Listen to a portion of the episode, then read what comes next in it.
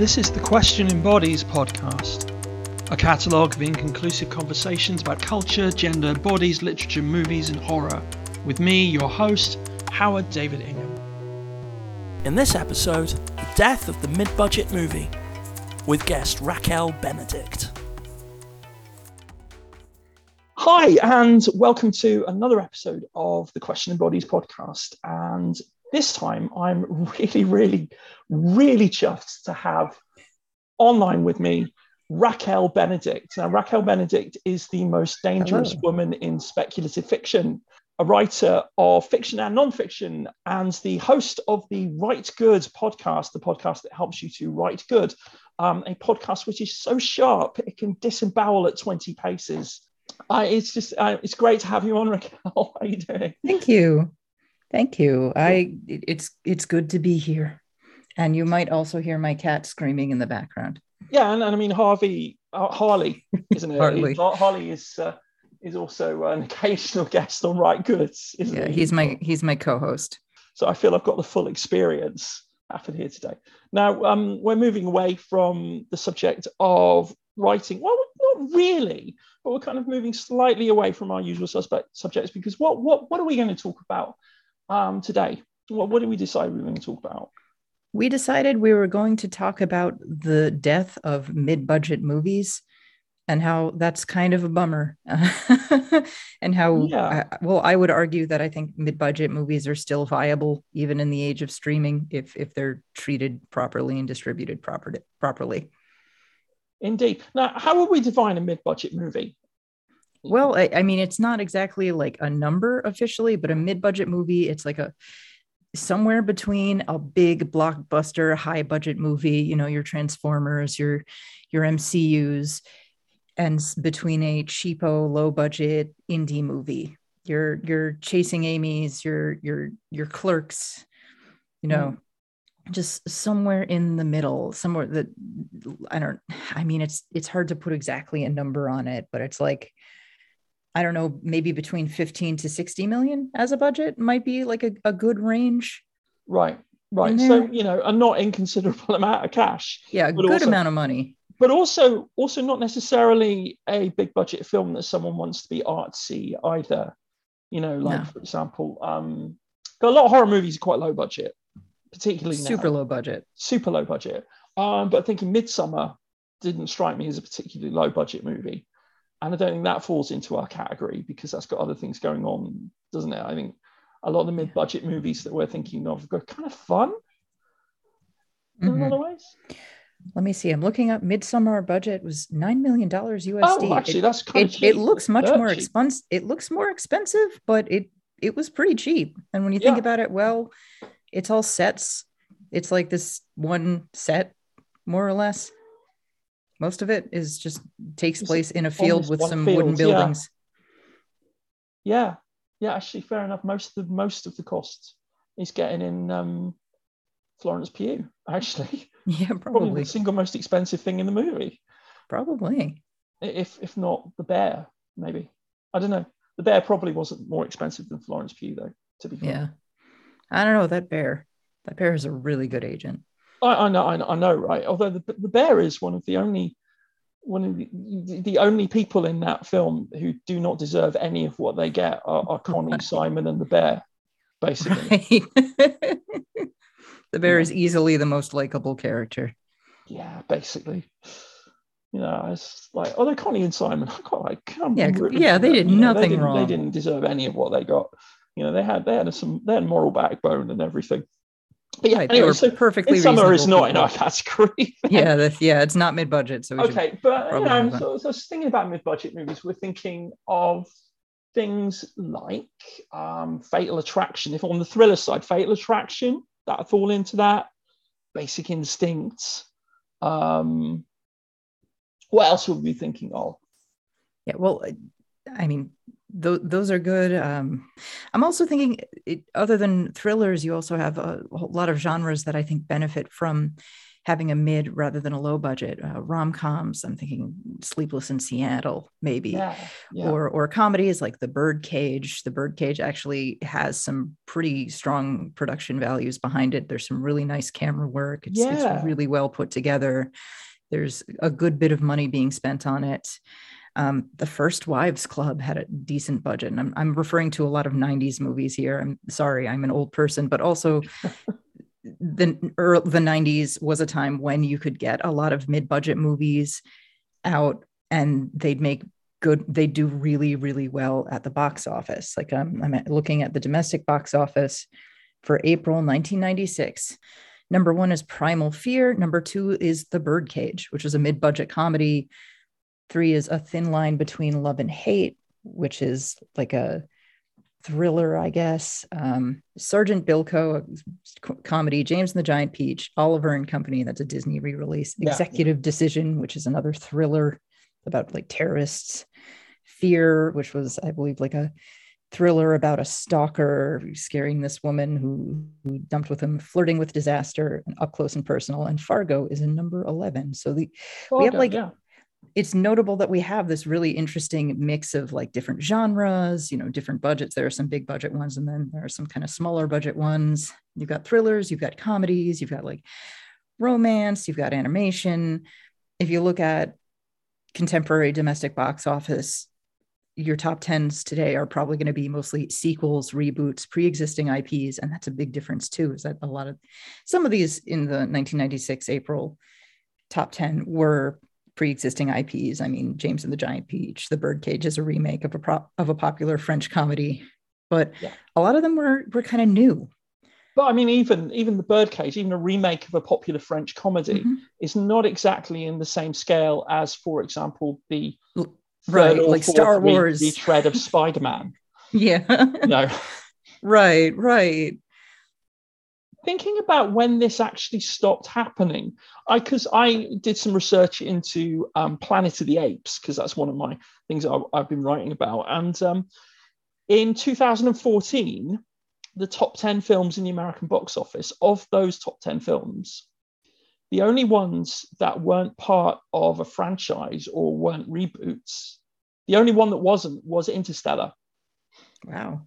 Christopher Nolan sci-fi movie, um, and everything else, and and the, you know the lowest budget of those was the second of the plant, new Planet of the Apes movies, which were surprisingly popular given um, gi- given how little people think about them. Everything else was a Marvel movie or a DC movie or something like that, basically Right. or a right. Star. Uh, yeah, it was before Star Star Wars came back, but yeah, um, just all all Marvel movies, all DC movies, all sort of superhero movies, and Interstellar and Planet of the Apes, which was of course also a franchise movie. So, at some point between 1996 and 2014, when you can probably narrow down, the mid-budget movie basically vanished from the scene, pretty much. Right. I was thinking about this as, as, as I said before we started recording. I also watched a film in yesterday called The Reaping, which was a folk horror film. Um, did okay numbers at the American box office. It came out in 2007. It starred Hilary Swank. It's it's a folk horror movie about um, someone who travels to a town in the deep south and discovers that the 12 biblical plagues of Egypt are happening one by one 10 biblical plagues of Egypt. God, Easter Sunday, I'm recording this, and I still can't get my Bible right. Um, the 10 biblical plagues of Egypt are happening in real Yeah, time. Passover was yesterday, I think. right. Yeah, I know, right? I should get this right. Passover was yesterday. It's also Ramadan as well. It's like we've got the three for this weekend. Um, but yeah, uh, we've got three for, is that even a word? Anyway, so we've got this film and it cost 40, 40 million to make, which I think falls into your mid-budget range, I think. Yeah. Towards even the bottom end of that. And it stars Hilary Swank and Idris Elba and a lot of character actors who are in lots of stuff. AnnaSophia Robb is listed alongside Idris Elba and Stephen Rea and David Morrissey. AnnaSophia Robb, I think, was Violet Beauregarde in the Tim Burton um, Charlie and the Chocolate Factory. Mm. Which is the only other thing I've seen this girl in, but she's given quite high billing, which gives you some idea of sort of the level they're playing at. But it's you know it's a perfectly serviceable mid-budget folk horror film. It's much more fancy than any horror film I've seen made after about 2011. Mm. There's much more going on. They've spent more on the special effects are actually pretty decent. You know, it's got decent, decent practical, decent special effects, decent digital special effects. They're really well done because you know any film with CGI in it is gonna age more than more than practical effects. But just thinking, any horror film made after about, in fact, 2009, I think, it's going to be really low budget after yeah. that. Yeah, generally, yeah.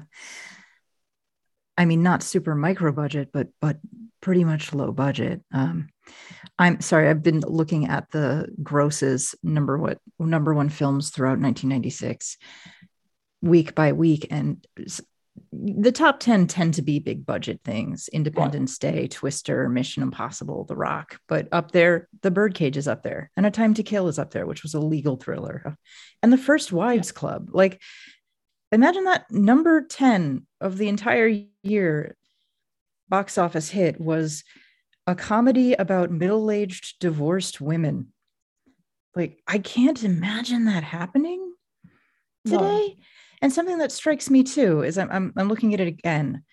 The Birdcage was number one for four weeks straight in 1996. Again, mid budget comedy and a mid budget gay comedy.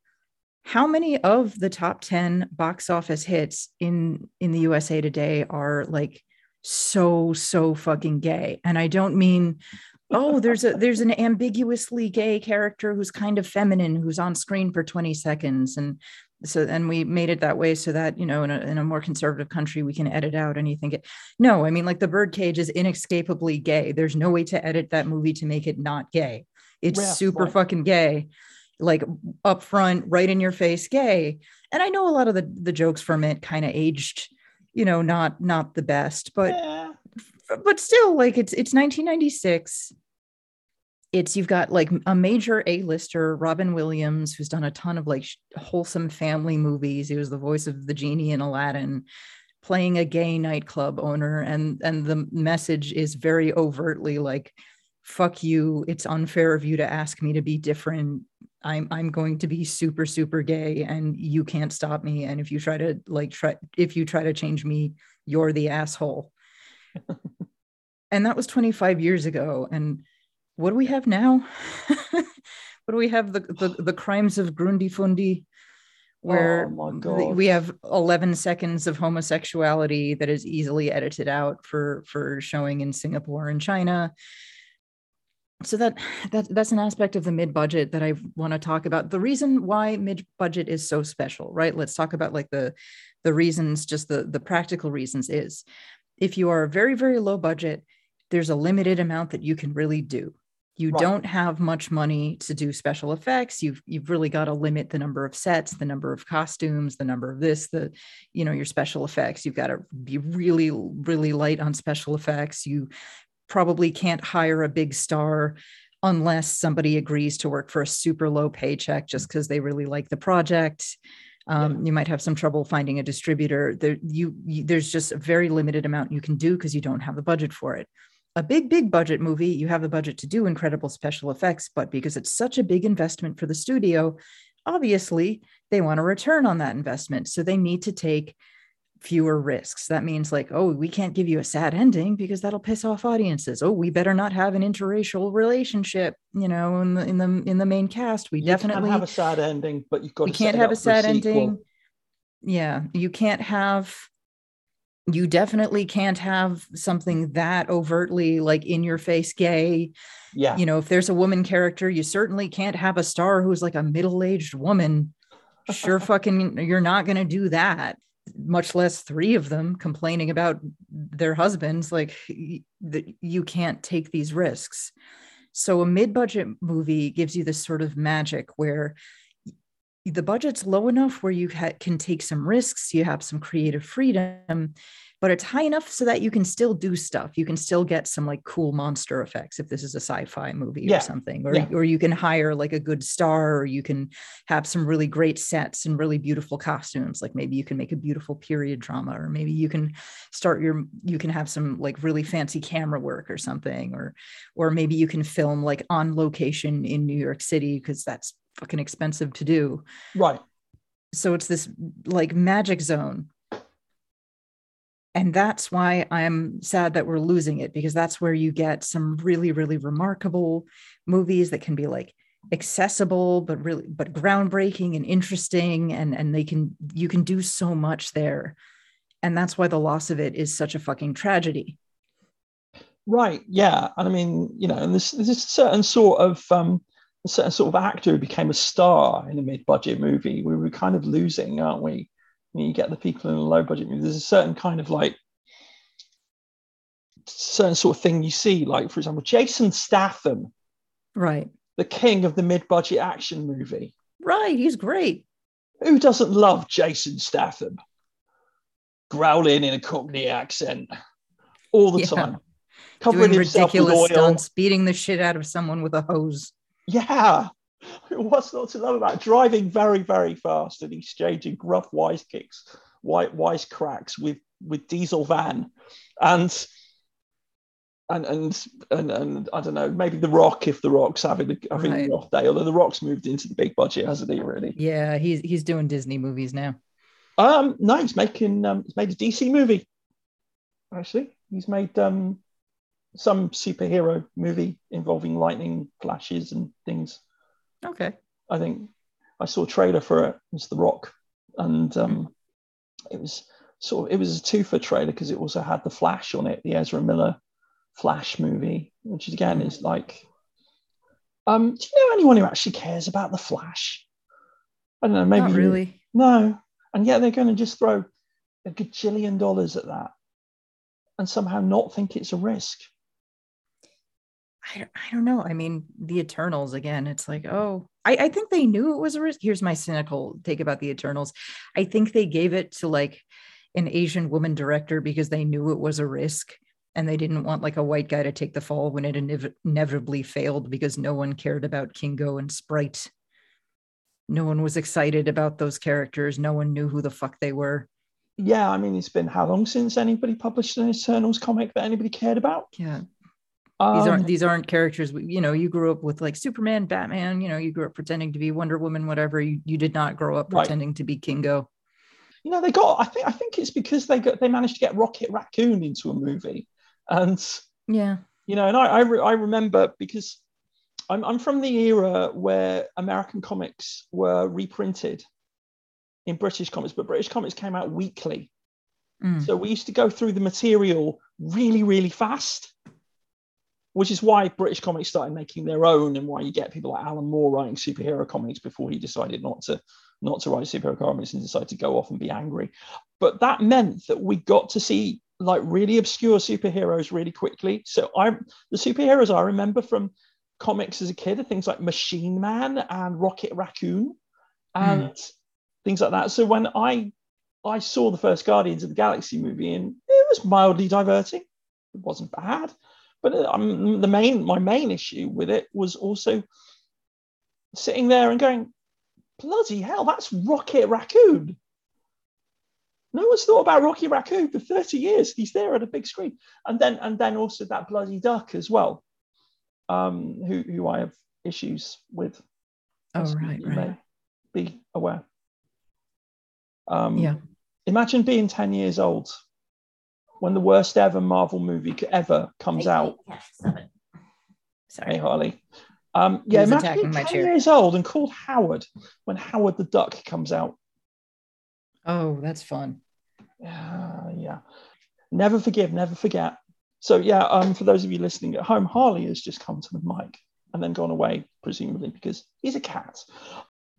We're bemoaning the loss of this sort of movie and sort of thinking, I think you sort of see a gradual change looking at the box offices from about the early mid 2000s is when it starts to die off on the vine and it's gone by about 2011, 2012.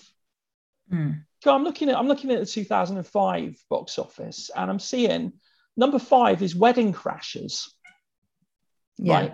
Yeah, not necessarily a great movie, but you know, number 10 is Hitch. You know, I mean, all right, Will Smith, but Will Smith is the budget. Number 14 is Meet the Fockers, which is the um, Right.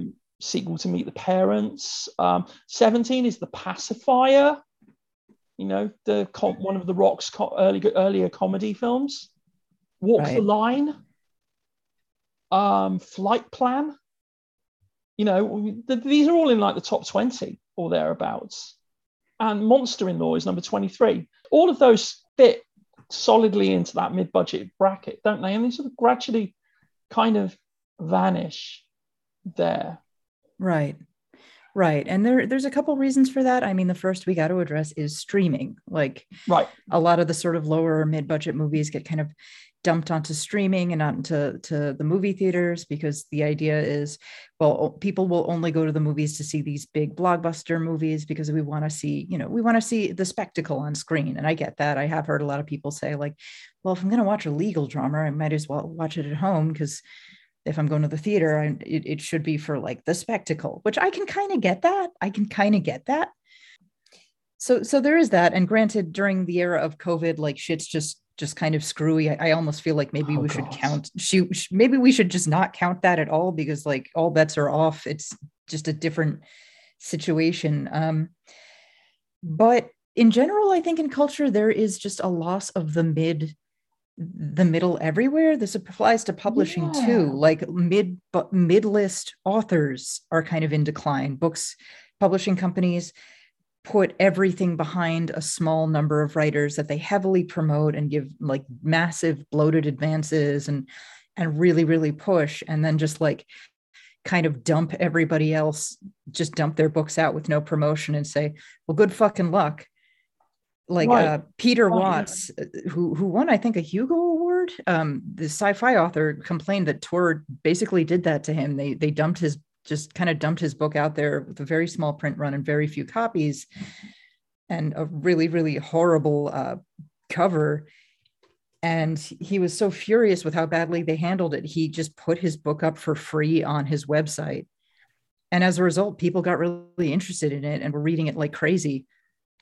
And people were ordering more and more copies of the book and the publisher just refused to do a second print run even though these were like pre-orders. These were guaranteed sales they just It's didn't wild, isn't it? so I don't think we can purely blame the free market. I don't think we can purely blame it. I think there's a sense of tail wagging the dog here, where, for whatever reason, publishers and and movie ex- studio executives kind of get into this mindset of this is all we want to do. But I do think mid-budget, mid-list authors and mid-budget movies do have the ability to to to make it. Like, okay, let's look at Knives Out. I'm, I'm looking, I just looked it up. Right, Knives right, Out yeah. came out in 2019. Budget was $40 million. That is solidly mid budget, right? Yeah, yeah. It was a huge fucking hit, massive hit. It, and you can argue, I know some people love the movie, some people hate it. They think, I oh, it's too clever, it. blah, blah, blah. But you can't deny, like, this was a hit. People loved it. It, it made very good money. It, it was a very profitable film.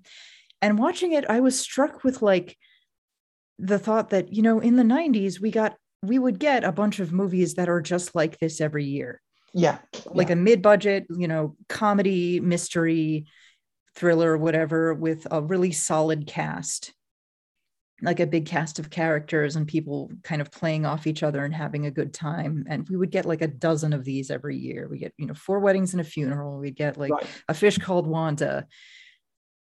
And they weren't really special. And now that sort of thing is so special and so rare that a movie that really, like, I liked it, but it wasn't like mind blowing. But people were like losing their shit because we don't really get these on the big screen anymore. And the fact that it was so popular to me proves that this mo- it is still financially viable. You can absolutely make Mm, good money on a mid-budget movie because Knives Out did it. So And, and I mean, why can't we have more of these? The, the, the adjective that struck me with Knives Out was delightful, not world shattering or kind of. It's just it was just delightful. It was just you sort of watched it, you go, oh, that was fun, and, and then you went on with your life. That's it. It's kind of fun, and delightful. And it's not world shattering. It's not, at the same time, it's not going to sell action figures or No. buy t-shirts or, or, or get people dressing up as characters from it at comic conventions that I, I think that's also part of it i mean there's there's a way of monetizing a movie that goes way beyond the actual movie isn't there and i mean you know particularly Yeah. disney's stuff Yeah, Um, like you can see the way that Disney has mishandled or, or just really doomed to fail some of the mid-budget movies that it it got as part of its deal with what was it, Fox? Fox yeah. Like the way it bought up Fox and then just dumped the last duel with like no pre, no promotion. And it of course floundered. I mean, granted, this is during during the pandemic, but it was so poorly handled. Like yeah.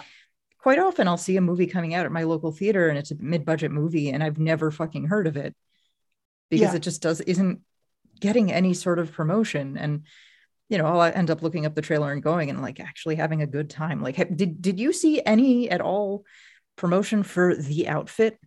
No no i No. didn't see a single trailer for that or anything. No like I I ended up seeing it in theaters just because it was at my local theater and I had a great time. It, it was a lower mid-budget thriller like one of those boxed in thrillers that all takes place in in this one area. It's basically a guy 1950s chicago an english guy who owns a tailor shop and because it's chicago in the 50s he makes suits for the mob and he gets a little too involved in mafia stuff and it's not earth-shattering it's not mind-blowing but it is a nice tight thriller that's enjoyable. It was a it was a good tight like 90 minutes too, so it doesn't overstay its welcome. And I had a great time watching it. I did not regret the time I spent in the theater. It was it was a really good experience. And I'm just thinking like we used to get movies like that frequently. Yeah in fact actually the thing that reminds me of that is did you ever see any promotion for hotel artemis no, about four years have you even heard of it I don't know what the hell it is. okay hotel artemis starred jodie foster and jeff goldblum and sophie Wow. and charlie day Holy and shit. dave bautista and did i say anything did dave bautista twice i don't know but anyway and it's basically jodie foster plays a washed up slightly alcoholic paramedic who Ooh. runs a no questions asked hotel in a near future cyberpunk Oh, Los wow. Angeles. That sounds right up my alley. So it's basically all set in the one building where a bunch of career criminals all rock up in the building looking for help from the paramedic who doesn't ask questions at the same time. And yeah, I, I don't think it That sounds fun. it didn't even crack half of its budget. Right. But it wasn't a bad movie. It was quite fun. And just Jodie Foster carried that movie. But of course, as you said yourself, you don't get a middle-aged woman Right. heading an action movie. It wasn't really action, it was a thriller, but it was um was kind of great. He, and he- Dave Bautista was particularly great. You know, Dave Bautista basically plays the bouncer on the door, and he's thick as two short planks, and kind of just this this big stupid brute, and it's kind of great. You know, Char- all the characters, all the characters in in it, apart from Jodie Foster, just doesn't have a name. She's just the nurse. Okay Hmm.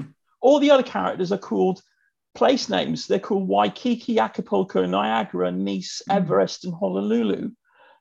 And, you know, they've all got place names. So everybody's got a code name. And it flopped. It didn't do well. Another, another one that didn't do well, roughly the same time. And again, 40 million budget was Alex Garland's adaptation adaptation of Annihilation as well Oh, I loved that one. That was a great movie. didn't get released in theaters here at all in 2018. fuck? It went straight to Netflix. It's a Netflix original in the UK. Oh, it's a really it's a visual movie. It, it I'm Yeah. really glad I got to see it in theaters because I you have have some really have seen that weird, trippy visuals. But it It's flopped so badly in the States.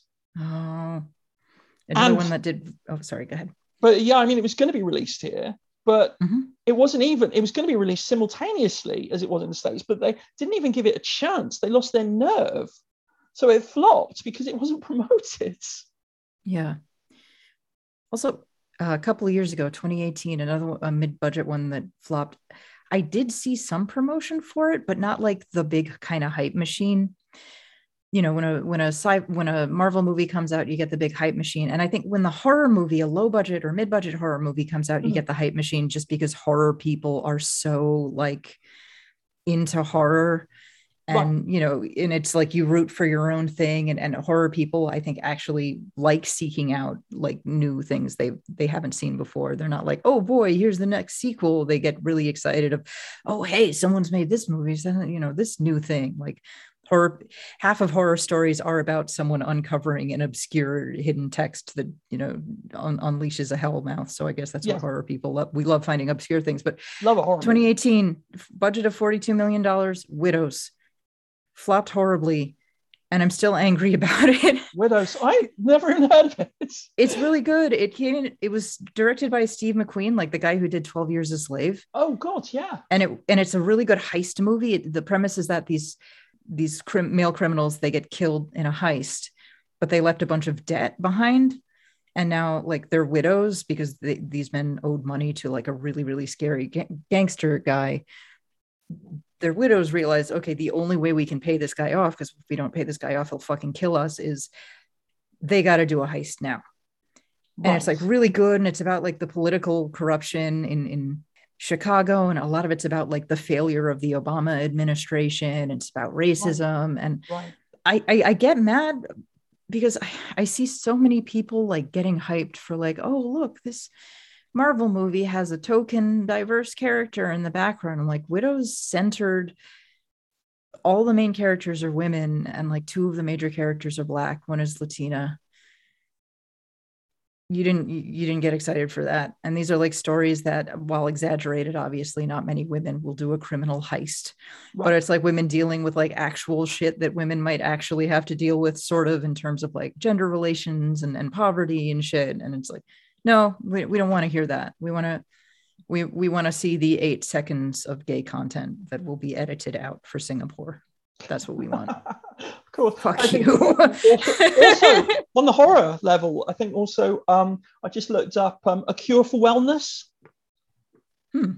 that had I've... budget of about 40 million. Gore verbinski directed it. So it's the only one of two original movies Gore Verbinski's actually made that weren't franchise movies. Wow. Because he made all the Pirates of the Caribbean movies. Oh, right. And he made the Ring movies, the the, oh, yeah, the, yeah, yeah. the American Ring movies. Right. And the only two films that he made that weren't franchise movies were Rango, the CGI animation about the one about a lizard, the lizards, the, the lizard, the, the pet lizard who gets lost in the Wild West town, who's voiced by Johnny Depp. Okay. and um, and, and a cure for wellness, which is a batshit folk horror movie about junior executive who goes looking for a missing senior executive who's gone missing at this very strange spa in the middle of Europe up a mountain. And um, the, the junior executive is played by Dane DeHaan, who's one of those people who they tried to like put as a, as a star in movies, but never really oh, yeah. got. He, he was um, he played Valerian when when um, Luc Besson huh. tried to adapt the Valerian comics opposite Cara Delevingne, who's, who, who was Laureline in Valerian in the City of a Thousand Planets, I think it was called. This film is it's a long horror film. It's basically in the tradition of that particular 1970s style of serious horror film, mm. like The Changeling or The Shining or movies gotcha. like that. There's lots of weird shit happening. It goes completely off the rails, completely off the rails in the last 25 minutes. Mm-hmm. Um, but it's it's quite entertaining. It's quite entertaining. It's quite strange. It disappeared without trace. Um, I own the DVD because I would, but yeah, um, very odd film. I, I need to watch it again actually. Yeah, but yeah. Um, but again, one of the points that you've been making is not just that it's not that they're not necessarily making these films, is that they're not taking risks on them.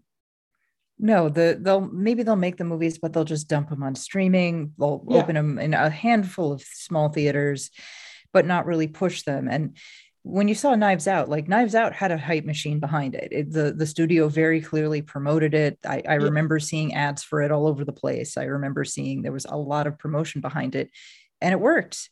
And I just wish we'd yeah. see other movies get some kind of promotion. And unfortunately, like the media landscape, the way it is, where it's just get get the clicks, you know, chase chase the algorithms, like also i think plays into a problem like if you look at the av club the decline of the av club 10 15 years ago mm, yeah. they also would do a lot of work to examine some mid-budget movies that are coming out and like talk about them and reviews them review them and interview the actors or the or the director or something and now it's just like let's describe the latest episode of wandavision let us or or Screen Rant, which is just feels like it's written by robots. Like, yeah. though it is written by people paying being paid way too little money, so I can't blame them for writing it, it shows so really, poorly. If I'm being paid twenty dollars to write an article, you better believe I'm not spending more than ten minutes on it.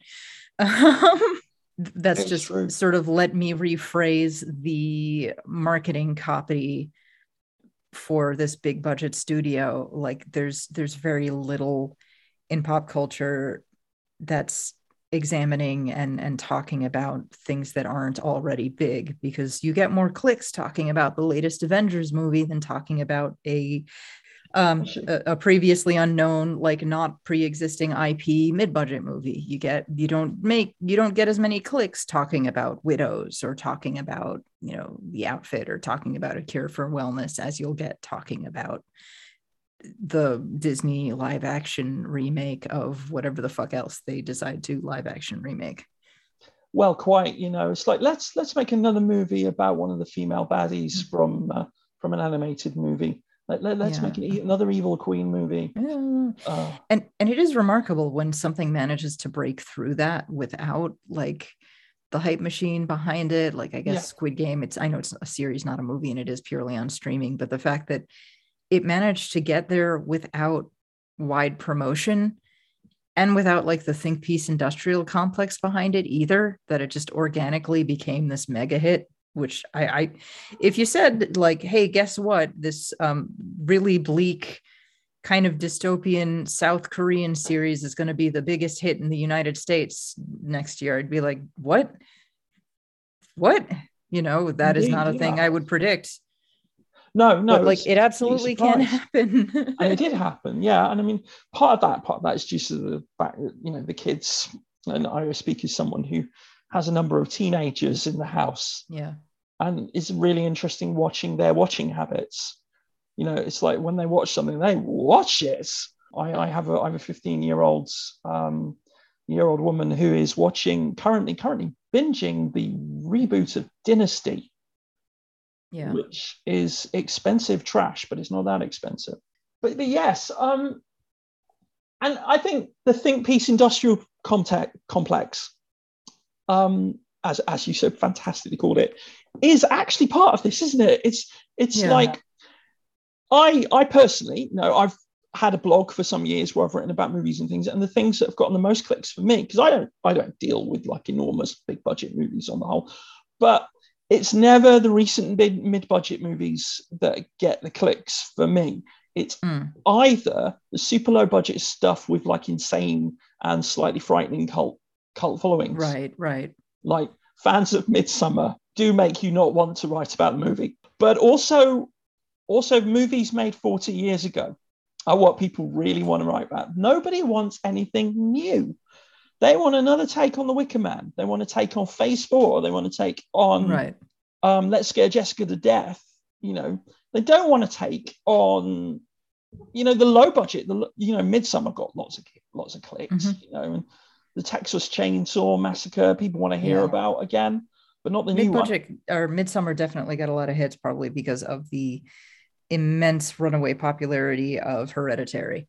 Like Indeed. that was a super low budget movie that like blew people's fucking minds and made a ton of money. So it is probably why it did, and I, I mean, I kind of kind of was in the on, lucky position of being able to include quotes from an interview I did with Ari Aster in the piece I did about Midsommar, mm-hmm. which got a lot of clicks as well. A lot of people wanted to hear what he had to say about it, which is nice.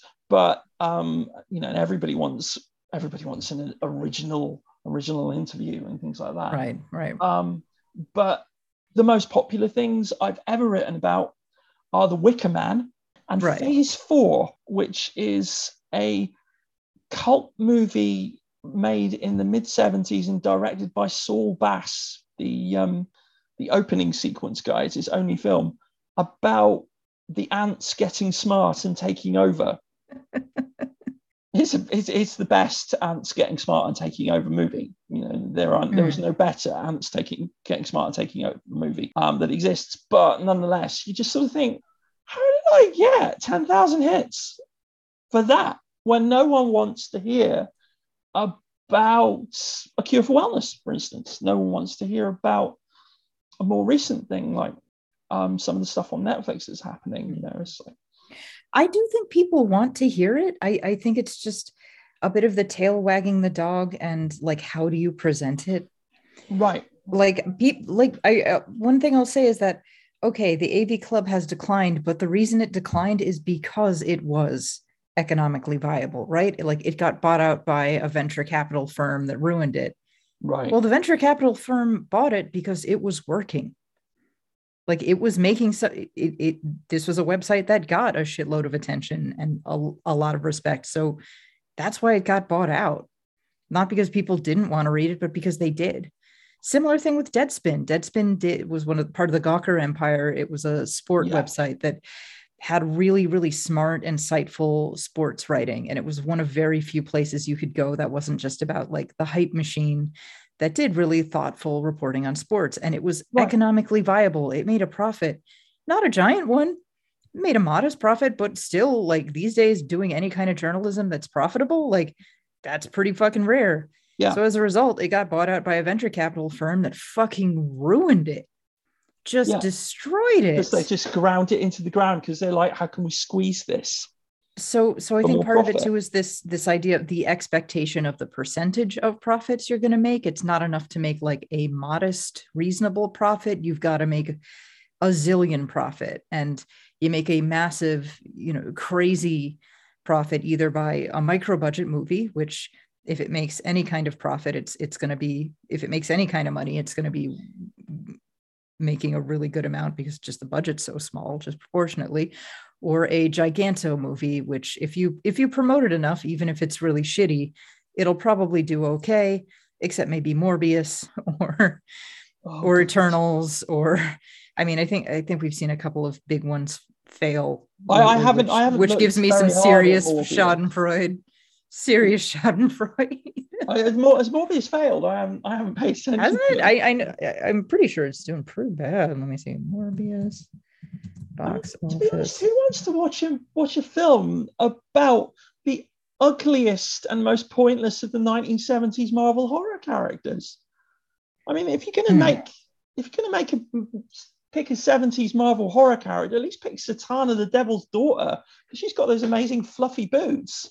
You know, and kind So I'm looking it up. Morbius had a very good um, first opening week, but then it Morbius suffers second worst box office drop ever Oh, for a superhero movie. So it opened strong, but the second, let's see, uh, it opened at 39 million at the domestic box office, but the second weekend shows it dropping really, really bad, um, earning just over 10 million. so it's like So that is a everybody huge fucking drop. Everyone who goes to see a superhero movie went to see Morbius because it's a superhero movie. They Right, told their right. mates that it sucked. And they went like, don't, don't, don't bother. Don't see that. Don't It sucks. This sucks. This is terrible. Yeah, like I, I don't know. I mean, the MCU. There's got to be a point. There was going to have to be a point where the MCU were going to make a film that tanked. They could, eventually like maybe the stars will just get kind of too old and no amount of hgh pumping into them will be enough and and the replacement won't be as good or we're seeing maybe they're running out of big characters and people are like who the who the, who the fuck is morbius? Who i don't know who the fuck morbius is. I don't give a who the, yeah, I mean, who's thena? Who the fuck is thena? No one cares you know? Yeah, I didn't recognize any of the characters in the Eternals, and I wasn't interested in seeing it. It's not really no. not my sprite. Tea, like but name just the weird name, name your character sprite I think Jack Kirby. that's a soda That's a fucking soda. Yeah, I'm sure that's their Sprite in the comic, but uh, like, oh, okay, yeah. Let me let me follow the adventures of of Mellow Yellow. Let me let me watch a movie about Faygo. No. I mean, you know, if you're going to make a movie about an obscure 70s character, at least make a fun one as well. Yeah. Eternal's kind of boring. I mean, why don't you like, you know, if you do in DC, why don't you do Mr. Miracle? It's like Yeah. a dude who's the well, the universe's greatest escape artist, and he's called Scott Free. And Yeah. you know, it's like who doesn't want to watch a movie about a guy called Scott Free? Damn. Like, and like the, the Rock's superhero movie is Black Adam. Like, Huh. who the hell is Black Adam? You know, he's supposed he's a DC DC superhero. I mean, granted, Ant Man did really well, and I don't think anyone would. If you if you'd asked me to say like, will Ant Man succeed? I'd say like, of course not. Like, it's fucking Ant Man. Who gives a shit about Ant Man? But it did fine. So so movie. obviously, like, I can't predict this. I am not in touch with what normal No, people want. either, you know. evidently, I mean, I think it's because the Guardians of the Galaxy surprised everyone, yeah. really, and Guardians of the Galaxy wasn't was quite fun, wasn't it? You know, it wasn't it wasn't an unfun movie. It, it had, but they, they seem to like want to squeeze these things, and it's that that need to squeeze that desire not to take any risks, and it's essentially where our culture is going, isn't it? And and that goes like at all levels, from like, you know, as you said, literature. I mean, Oh yeah. One of the reasons, Speculative fiction part in particular, you see like yeah, here are the massive trends here here are the imitators um here here are the like you look at the the output of of tor and i've noticed that a lot of what it's hyping up is just sort of like here's a response to something old that you already know like a, a, a book that tor was hyping up really big was this sort of queer openly queer diverse fantasy version of the great gatsby and Mm. I read an interview with the author, and I'm not like dr- dunking on the author, but what what happened is the author was working on an original novel, and her editor told her to stop doing that and then instead write this Great Gatsby thing. And I find that kind of depressing because it's like you're to- you told someone to stop working on something that was like personal and original, and say like, no, no, no, Great Gatsby's copyright is about to expire. You know, write something based on that because that's valuable IP.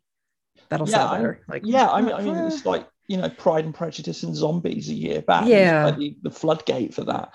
But you know, isn't this is kind of an evolution of what things have been happening for decades that have sort of gotten worse and worse and have eventually reached a sort of like um, shit singularity yeah. that kind of hit like because I think about the the career trajectory of Frank Herbert because obviously Mm. I'm thinking about Dune and of course the recent Right. adaptation of it, which all the posters called Dunk, which Frank Herbert, you know, he had other series of novels. He had other novels. He had a he had a novel about libertarians in space. He had novels about futuristic nuclear submarines and people doing espionage on them and saboteurs and paranoia. And he had all the novels about post-apocalyptic novels and things like that. And at some point, his publisher was basically like, Frank, while we would love to see another space libertarian politicians novel, how about another Dune novel? Because that's what the people are paying for. And you know, by by, by the sixth Dune novel, how, have you? I, I'm assuming you've read Dune. I've How only read the first one. I know they get like super weird and ridiculous. weird, ridiculous, and horny towards the end.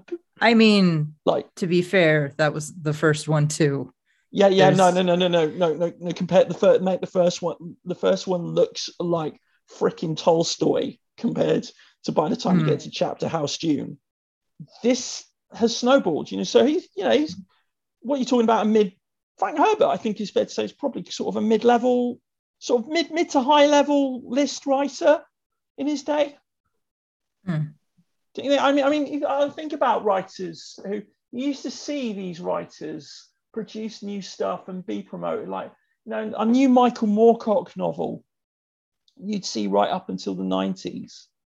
You know, I mean, all right, that dude's about 80, but he's still writing. But, you know, no one's talking about a new Michael Moorcock novel. No one's promoting it. You know, that sort of thing. Well, partly because he's about 80. But no one, there's no one's replaced people like him on the list. And likewise, you know, I mean, I'm more familiar, obviously, with the horror scene, and you look at the Bram Stoker Awards, and the Bram Stoker Awards is dominated by micro presses. Right. You know, it's micro presses and the occasional massive name. And I- even I- writers Mm. who are the absolute stars of the current genre Yeah. are on micro presses. So, like Josh Malerman, okay, Mm. the guy who wrote Bird Box, won a Oh, Stoker wow. for Bird Box, and then it got turned into Yeah. a Netflix movie with Sandra Bullock. He's a micro press. You know, I, Right. I, I mean, lucky enough to have on this podcast um, Gwendolyn Gwendolyn Kiste. You know, multiple Bram Stoker Award winner. But you have not heard of any of the press presses that publish Gwendolyn's work. Mm. You know, it's all tiny presses. I mean, she she deserves she deserves to have her stuff turned into like big budget movies, but you know, she's not going to get more than a small budget movie. She's not even going to get a mid budget movie because no one makes movies like that anymore, which is what we're talking about. Talent either gets stays in the indies or it gets funneled right up to the top where it essentially gets squeezed and adulterated. Well, it, it you get recruited by the, to the top, but not to make your own thing, but Yeah. to make sequels for pre-existing IP. So if you're like, say, a, a sci-fi writer who's doing pretty good, maybe Disney will hire you, but it's not going to hire you to like write an original thing. It'll be like, okay, we want you to write the sequel to a no- the novelization of the sequel of you know our pre-existing ip or we want you to write some the next part of a pre-existing ip here are the very strict constraints with when, in which you're allowed to work. So i mean i can't blame them for going where the money is if you'd say No. we're going to pay you a shitload of money and you can quit your crappy day job. Like yeah of course fucking do it. You'd be a fool not to. Indeed. but I, think mean, it's regrettable for the rest of us because we're missing on these what these original voices could be giving us if totally. if we yeah. if they had a little bit more behind them as opposed to just being absorbed into the blob. like like Gareth Edwards, for instance, film director immediately springs to mind. He made a fantastic film in the early 2000s called Monsters, Hmm. which have you seen that one about a couple of people trapped beneath behind a border of an area that's basically infested by big tentacly monsters. And it's an oddly beautiful film with like some very good monster effects. Um, he gets in the last 10 years, what's he made? He's made the 2014 retread of Godzilla, which, as these things go, wasn't bad, and um, Rogue One. And that's basically, and you know, he both of which were hits. They both did fine, but they're not as interesting as a film like Monsters, frankly. Monsters is a fascinating, great piece of drama, great piece of science fiction, but he doesn't get to make films like that anymore Mhm. um, Matt Reeves has gone, started doing fairly interesting movies. And what's he doing now? He made two Planet of the Apes movies. Now he's made the last Batman film Mhm. with Robert Pattinson. You know, and this this is where it goes. You, you you're right. You, you sort of get recruited by the top level, Yeah.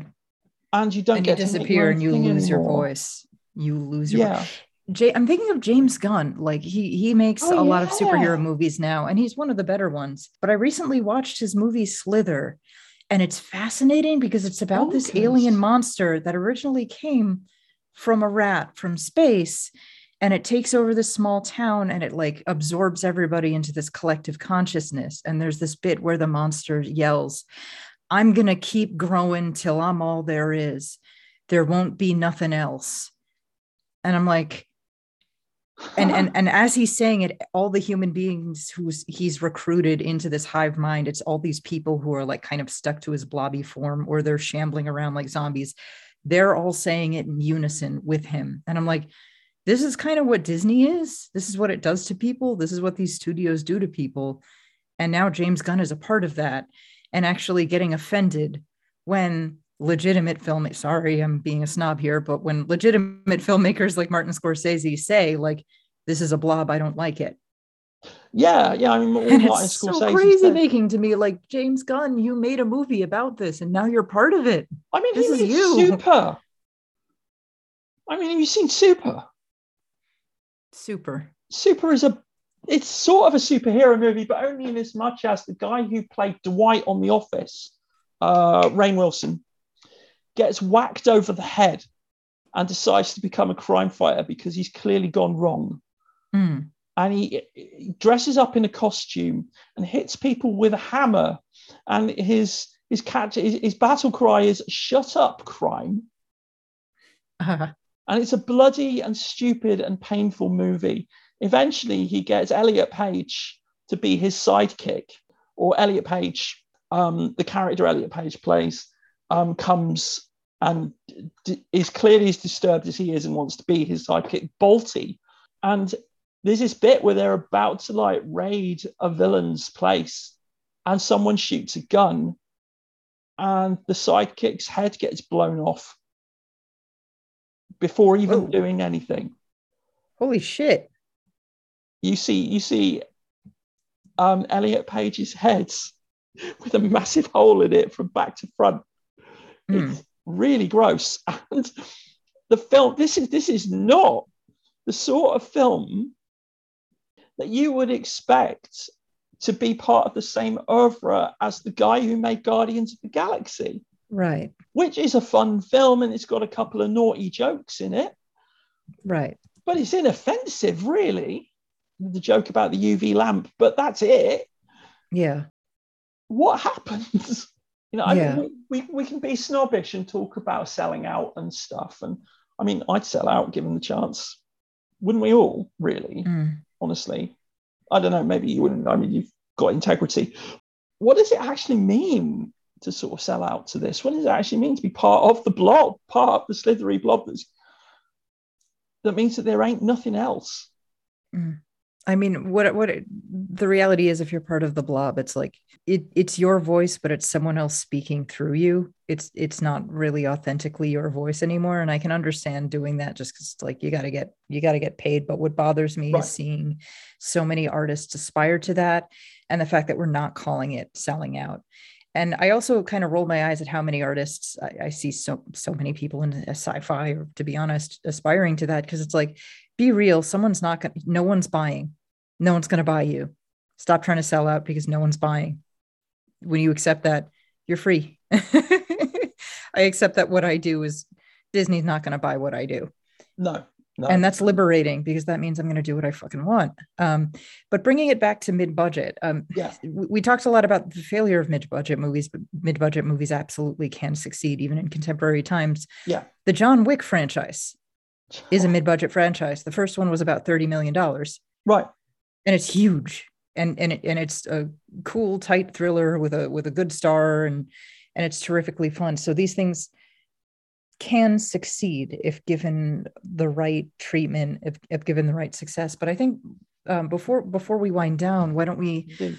discuss why we want mid-budget stuff in theaters? Because a lot of people say like well what's wrong with streaming? What, what's wrong with dumping these kinds of movies on streaming and not putting them in theaters? And it, it's kind of hard to describe in terms of like oh i want the experience well a lot of people don't care about the experience i care about the experience because when i'm in a theater i am forced to put my fucking phone away and pay attention and i definitely Yeah. get more out of a movie that way than if i'm watching it at home uh, playing on my phone Indeed. but I, I I also do think that movies made for streaming versus made for for film there does tend to be more of a care into it much much more care and attention to detail and much more of a sort of more like of an attempt at art put into movies that are put on the screen versus stuff that's dumped onto streaming i yes. I really do. If you look at like a mid-budget movie versus a net made for Netflix movie that costs about the same amount, the Netflix movie is probably going to look like shit. the Adam Project, the recent Ryan Reynolds thing that dropped on Netflix a couple of weeks ago. Ryan Reynolds' wisecracking time travel movie meets his 12 year old self, hilarity ensues. Mm. Bit of kung fu, bit of shooting, bit of flying around in CGI. It, Yeah. utterly formulaic. It's Ryan Reynolds doing a Ryan Reynolds, and he's Ryan Reynoldsing as much as he possibly can Yeah. because everybody's like, there you go, Ryan, just do your thing. You know, be an aviator, Yeah. That's not product placement. And yeah, that's exactly demonstrating what you talk about, isn't it? You know, that sort of thing is exactly it. So, do you think there's hope for like the mid-budget? Do you think we sort of can, do you think there's going to be a resurgence at any point? Do you think people can get tired of the blob?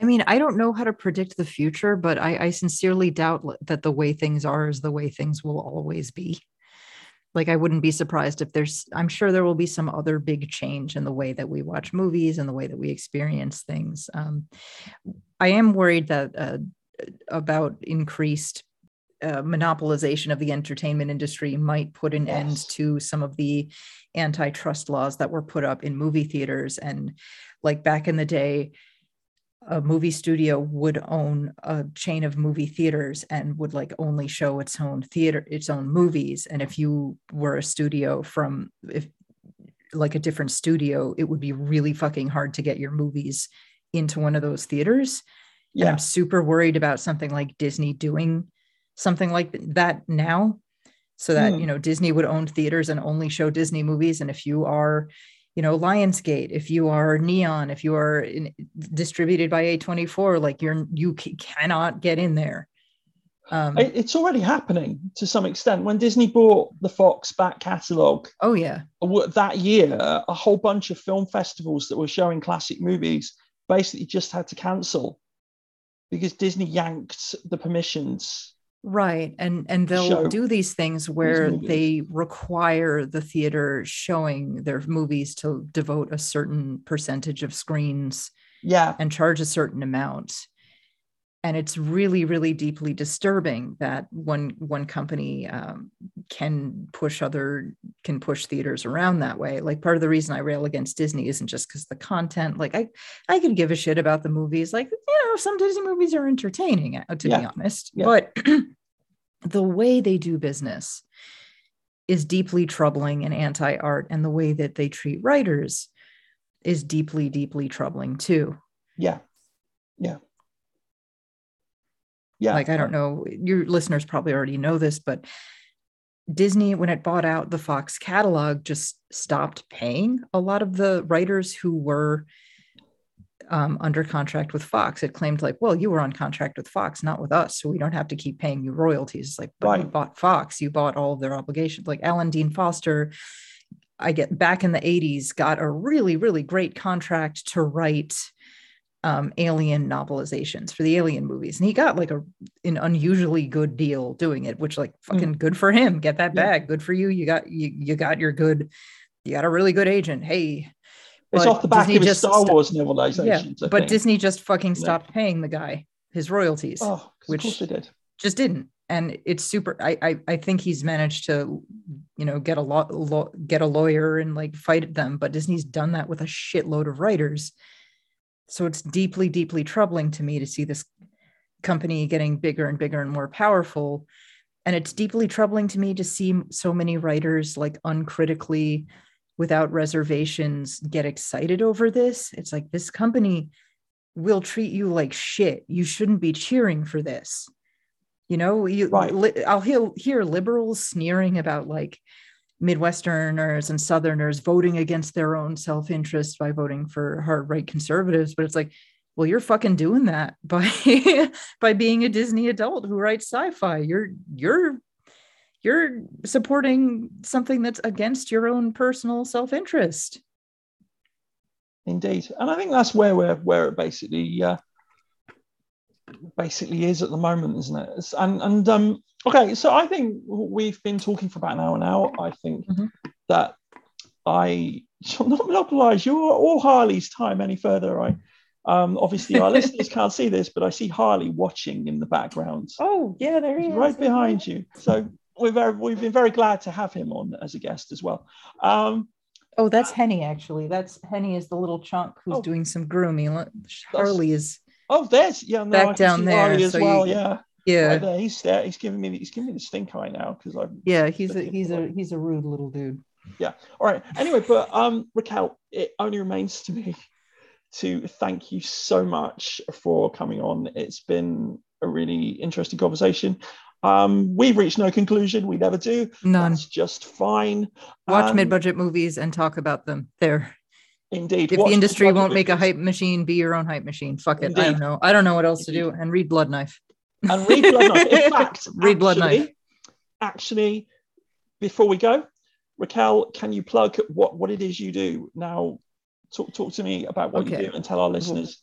All right. Well, in addition to to to writing uh, short fiction, I also have a writing podcast called Rite Gud. That's R I T E G U D. It's hosted at kittysneezes.com. I also write for Blood Knife magazine. Um, I've got a couple of pieces up on there. I've got a super short story called The Empath. I've got a rather famous essay called rather famous. Ooh, I'm so so talking myself up, but whatever. I deserve it uh, called up. "Every Everyone Is Beautiful and No One Is Horny," and I've got another piece coming out soon-ish. I'm not really sure when. Next next couple of months. I'm not really sure when it'll come out, but I've got another piece coming out on Blood Knife. So so Looking look, forward to that. look for that. All right. Um, so yeah, Raquel, thanks again. And um, I look forward to hearing more from you on Rite Gud's as well. All right. All right. Sure. Thanks. Okay.